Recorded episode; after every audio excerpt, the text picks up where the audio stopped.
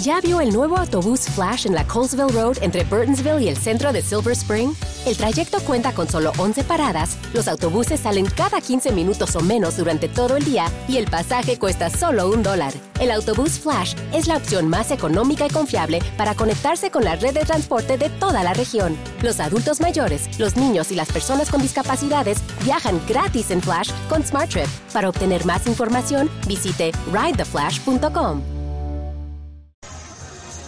Excelente día, bueno, soy Adrián Peláez y estoy con Isabel García y vamos a hablar de un tema muy interesante dado todos los cambios que hay hoy por hoy y son las nuevas profesiones y los manuales de función.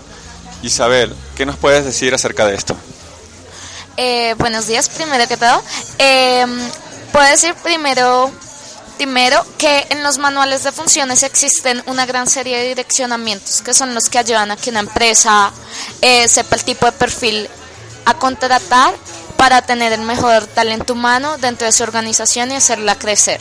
Eh, sin embargo, con el avance de las nuevas tecnologías también han surgido una serie de nuevas profesiones, lo cual hace que se plantee la posibilidad de modificar dichos manuales de funciones en los cuales se incluyan las nuevas profesiones que son asociadas a las nuevas tecnologías y nuevas carreras o carreras que se tienen exploradas muy poco para que puedan darle un gran impulso en un gran auge y ayudar a que las empresas se adapten a estos nuevos climas organizacionales.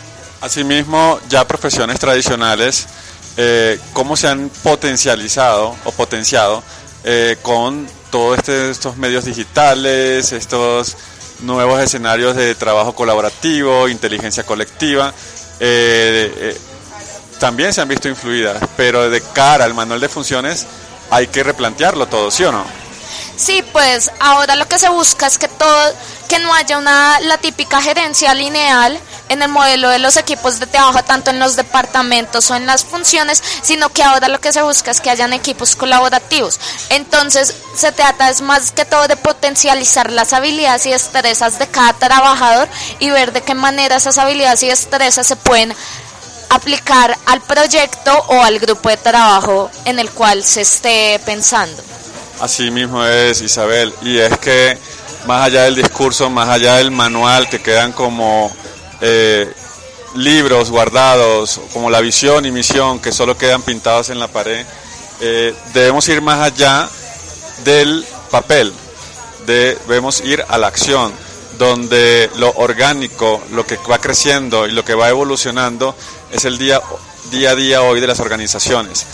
Lo digital ha ayudado a que la transversalidad de las cosas, la transversalidad de las funciones de las personas haga que los espacios colaborativos sean la nueva ley a seguir, los nuevos mandatos de trabajo. Sí amigos, eh, esa fue Isabel García, parte de nuestro equipo de esta nueva escuela digital donde los consultores estamos trabajando para hacer que las cosas pasen.